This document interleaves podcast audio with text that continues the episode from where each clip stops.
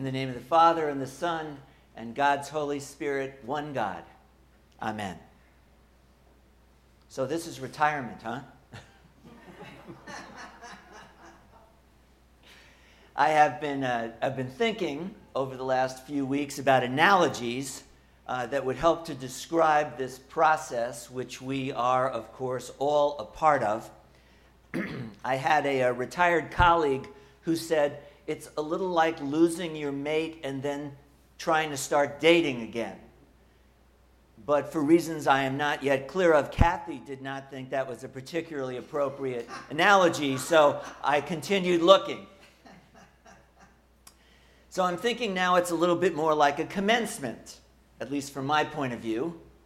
So you think back to those final days of high school, such an emotional time. You've been preparing for so long. There were ACTs and SATs, the final requirements. There was the last concert or the last game. Um, there's the writing of the applications um, with all of the always appreciated prodding of parents. Um, there is then the hearing from the schools, the thrill of victory, the agony of defeat. And now here you are, poised to receive all of the congratulations uh, from parents and grandparents. You, uh, you're looking forward to this next phase of your life. At the same time, you're saying goodbye to friends and classmates and teammates. Um, there is a sense of excitement and anxiety. Um, it's not an exit or an entrance, it is both. So here we are in the midst of this transition time. And what can we learn from Moses or from Joshua in one of the most significant transitions that took place in Israel's early history. Well, let's just set the scene to begin with. Um, very briefly, you remember that Moses was raised, um, he grew up as an adopted child of Pharaoh's daughter, but he was a Hebrew by birth. Though he grew up as an Egyptian prince, Moses never forgot who he was. So one day, he views this Egyptian overlord who is beating a Hebrew slave, and the anger wells up from deep within him. He kills this overlord, making him the most wanted man in all of Egypt. So he has to flee. He flees to Midian, where he marries uh, a young woman and becomes the overseer of the father in law's shepherds. You remember his call at the burning bush Go and tell Pharaoh let my people go, which Pharaoh reluctantly does. Moses leads the people through the Red Sea. For 40 years, a generation, he leads them through the wilderness. And God did amazing things among them. They faced, his, they faced challenges along the way, but God was with them. A cloud by day, a pillar of fire by night. God was with them every step, whether they knew it or not, whether they liked it or not. And so, in our lesson this morning that Anders has read to us, um, the people come to the edge of the Jordan River. The promised land is within sight. And Moses begins to explain to them that God is raising up a new leader, one who will lead them on the next phase of their journey some guy from Kirksville, Missouri, um, with roots in Chicago, apparently, who roots for the Chicago Cubs, which at least means that he knows something about hope. Um,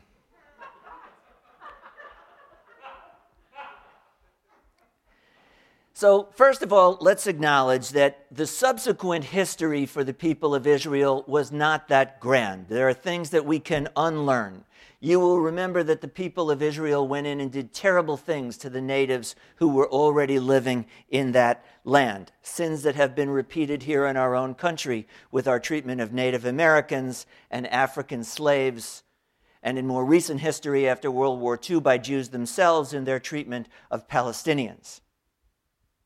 So let's be clear no one thinks that you have come here to subdue the Berkleyites or the Southfieldites or the Royal Oakites anyone, any more than anyone believes that the people have been wandering in the wilderness for the last 30 years with no clue and a bunch of kids saying, Are we there yet? So, with that caveat, though, what can we learn from Moses and Joshua? Well, it turns out a lot of things. Though this morning, only three things, because every sermon should have three points, or at least one good one. So, first of all, that the transition is not over. Moses had led the people to the banks of the Jordan. They could see the promised land. But there were still significant challenges and wonderful opportunities that lay ahead of them. So, a year ago, hard to believe, but a year ago, our church consultant, Susan Beaumont, wisely schooled us that we can manage change. But transition is also a matter of the heart. So we can manage pastoral nominating committee procedures. We can jump through Presbyterian hoops. We can figure out how to run a congregational Zoom meeting so that people can vote in many different ways unanimously. We can carefully plan out farewells as well as meaningful get to know yous. We can and we must plan. Failing to plan, they say, is planning to fail. But feelings cannot be managed as hard as we may try. They must only be listened to and addressed and in their own time. And you see, here's the thing we all have feelings. Each of you do. Anders and Heather and Axel and Kathy and me, we all have feelings. And we do not always have the same feelings at the same time or express them in the same ways. Linda Karlovic, a psychologist who deals with organizations, says that almost all resistance to organizational change is emotional, though it is perceived to be rational. What we resist or fail to acknowledge persists. Carolyn Weese, who wrote one of the books that some of our leaders read as we were getting ready for this unorthodox kind of change, Carolyn says that every organization, which means every church, which means this church, has its dysfunctional elements, which tend to emerge in times of transition. So now we are all wondering Am I a dysfunctional element or part of one? And the short answer to that question is yes. We are all somewhat dysfunctional, certainly more than we would like to admit to others or maybe even to ourselves. That's why we have also planned communion for this day, as so we are reminded that God's grace is bigger than all of our shortcomings and dysfunction put together. And these dysfunctional parts of ourselves and our community will likely cause some conflict as this transition unfolds. And we all know how good we are with that, right? So some of us will be tempted to manage all of this. I could name names, but I won't. Some will be tempted to just want to smooth it all over. Again, names, but, and others may be tempted to run away. And if that is you, remember that I said this. So the first thing is to be patient with ourselves and with each other. Because as the saying goes, God ain't finished with any of us or all of us yet. So be patient. Maybe we can come back to this. A second thing that I think Moses and Joshua can remind us is that, as we said last week, the leader is changing. The mission is really not. What makes GPC vital and alive is wired into the DNA of this community. It is what drew Anders to you and you to him. God has called Anders to build on your strengths, not recreate them. This is, first of all, just by way of reminder, a loving and caring community. Anders has already experienced some of this. It comes in very concrete ways in emails and cards, in little baskets left on the table, in meals delivered, in, um, in rides that are provided. And I know from what the PNC told me long ago that that kind of pastoral care and that sense of community are vitally important to Anders. But as we mentioned last week, only caring for each other will get you only so far as a church. I mean, what a blessing it is, right? But remember that God said to Abraham, You are blessed to become a blessing to others. So, one of the things that makes Greenfield vital is reaching out beyond these walls to the community. Now, some of that, just because of COVID, of course, has had to be rethought. So, no SOS this March. And the Crossroads Soup Kitchen, I understand, has been pushed back to the spring. Yet, amazing, rebuilding together happened in the middle of a pandemic, as did a virtual crop walk.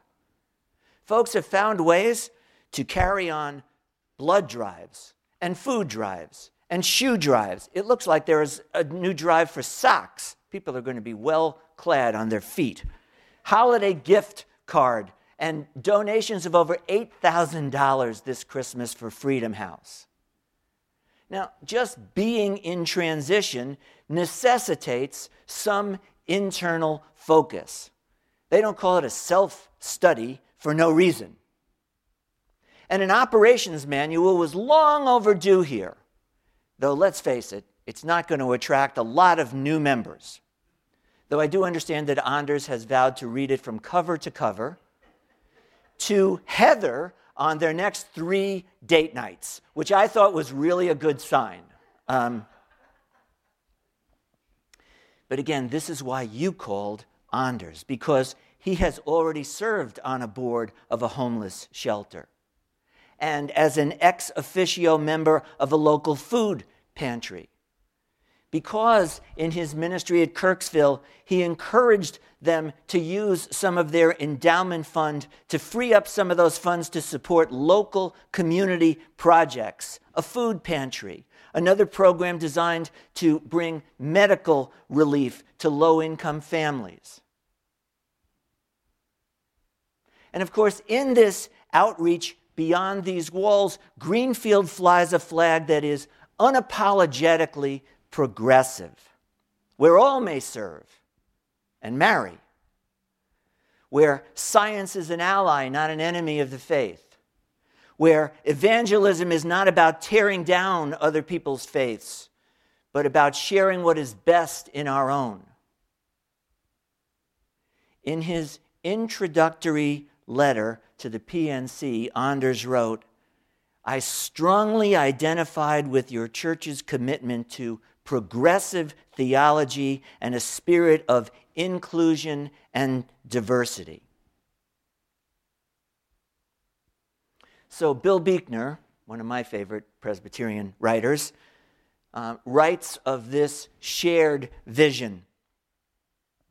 To journey for the sake of only saving our own lives is, little by little, to cease to live in any sense that really matters, even to ourselves.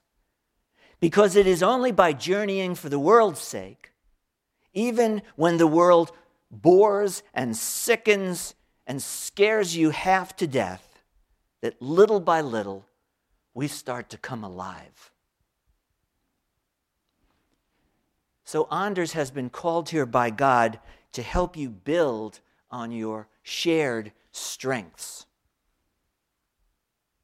The other thing that seems to me part of Greenfield's DNA is this decidedly entrepreneurial approach to ministry. In other words, thinking outside of the box.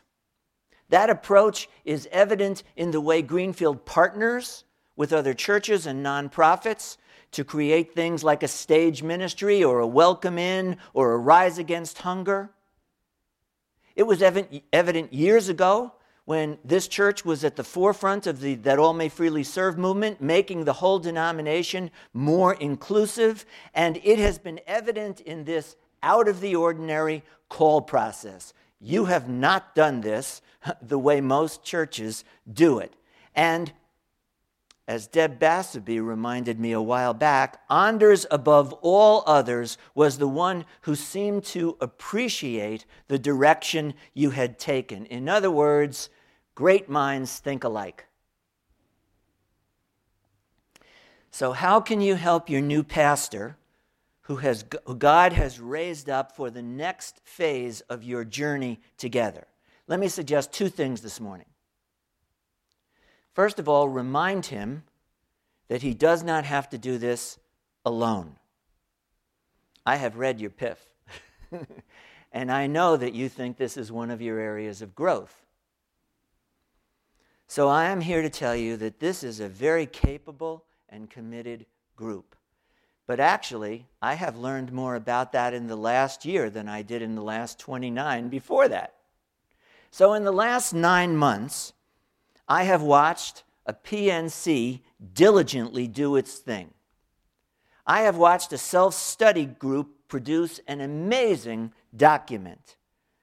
A transition team has put together an operations manual that apparently even Heather cannot wait to read. They have written and they have led a wonderful small group study, Companions on the Journey. They are in the process of revamping the church website.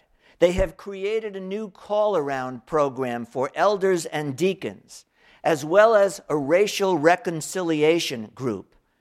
They have figured out how to live stream and Zoom, and they have carried out a Walk to Bethlehem stewardship program that was only supposed to get us to Bethlehem, but somehow got us to the Holy Land and all the way back. And here's the kicker Every one of those programs was led by lay people. I wish I had figured this out 10 years ago, but I didn't. The second way you can help Anders goes back to something I mentioned earlier when I suggested that you need to be patient with each other and with yourself, but not too patient. Rather, I would say, be ready, whether you are ready or not.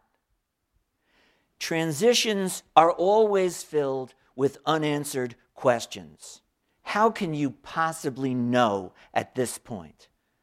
And so the temptation is to just wait and see. It is so understandable, and it is equally deadly. The Bible suggests that feeling ready is overrated. You remember that when God led the people into the promised land, God insisted that they put their feet into the Jordan first. Only then did God part the river. If they had waited for proof, they would still be standing on the banks to this very day. Really, can you imagine Tom Izzo and Juwan Howard, MSU and U of M coaches, right? Um, going into the locker room and saying to their players, I want you to go out there and I want to get you to give it some of what you've got. I have never done a wedding, I assume you have not, where a groom says to the bride, With this ring I thee wed, and I promise to be devoted and faithful to you a pretty good chunk of the time. In fact, there is that old tradition that when the bride and the groom first go over the threshold, the groom carries the bride. It's a sign of wholehearted trust and commitment. Anders and Axel and Heather have left their home and their community to come and partner you with you in ministry. They deserve more than wait and see. They deserve ready or not. Or, in the words of the old hymn, Hokey Pokey, put your whole self in. And finally, and maybe this should go without saying, but better to just say it the leader is changing. The leader is not. Throughout their ministry, the Lord was present with those Israelites as a cloud by day and a pillar of fire by night, whether they knew it or not, whether they wanted it or not. And it is that same spirit that has been with you, the wind beneath your wings all along. The psalmist is right. If the Lord does not build the house, in vain do the builders labor. You know, we all have a tendency to compare ourselves to the accomplishments of our colleagues. We all do this, including ministers, which I believe led to the old Hasidic story about Susia, who came to his followers one day, his eyes red with tears, his face pale with fear. Susia, what's the matter? You look frightened. The other day I had a vision. In it, I learned the question that the angels will one day ask about my life. The followers were puzzled. Susia, you are pious, you are scholarly and humble. You have helped so many. What question about your life could possibly be so ter- terrifying that you would be frightened to answer it? Susia turned his eyes towards heaven. I have learned that the angels will not ask me, Why weren't you Moses leading your people out of slavery? His followers persisted, Well, what will they ask you? And I have learned, Susia sighed, that the angels will not ask me, Why weren't you a Joshua leading your people into the promised land? One of his followers approached, placed his hands on Susia's so- shoulders. Looking him in the eye, the follower demanded, But what will they ask you? They will say to me, Susia, there was only one thing that no power on heaven or on earth could have prevented you from becoming. They will say, Susia, why weren't you Susia? So Moses said to Joshua, Be strong and bold. It is the Lord who goes before you, and he will be with you. He will not fail you or forsake you. Do not fear or be dismayed. Amen.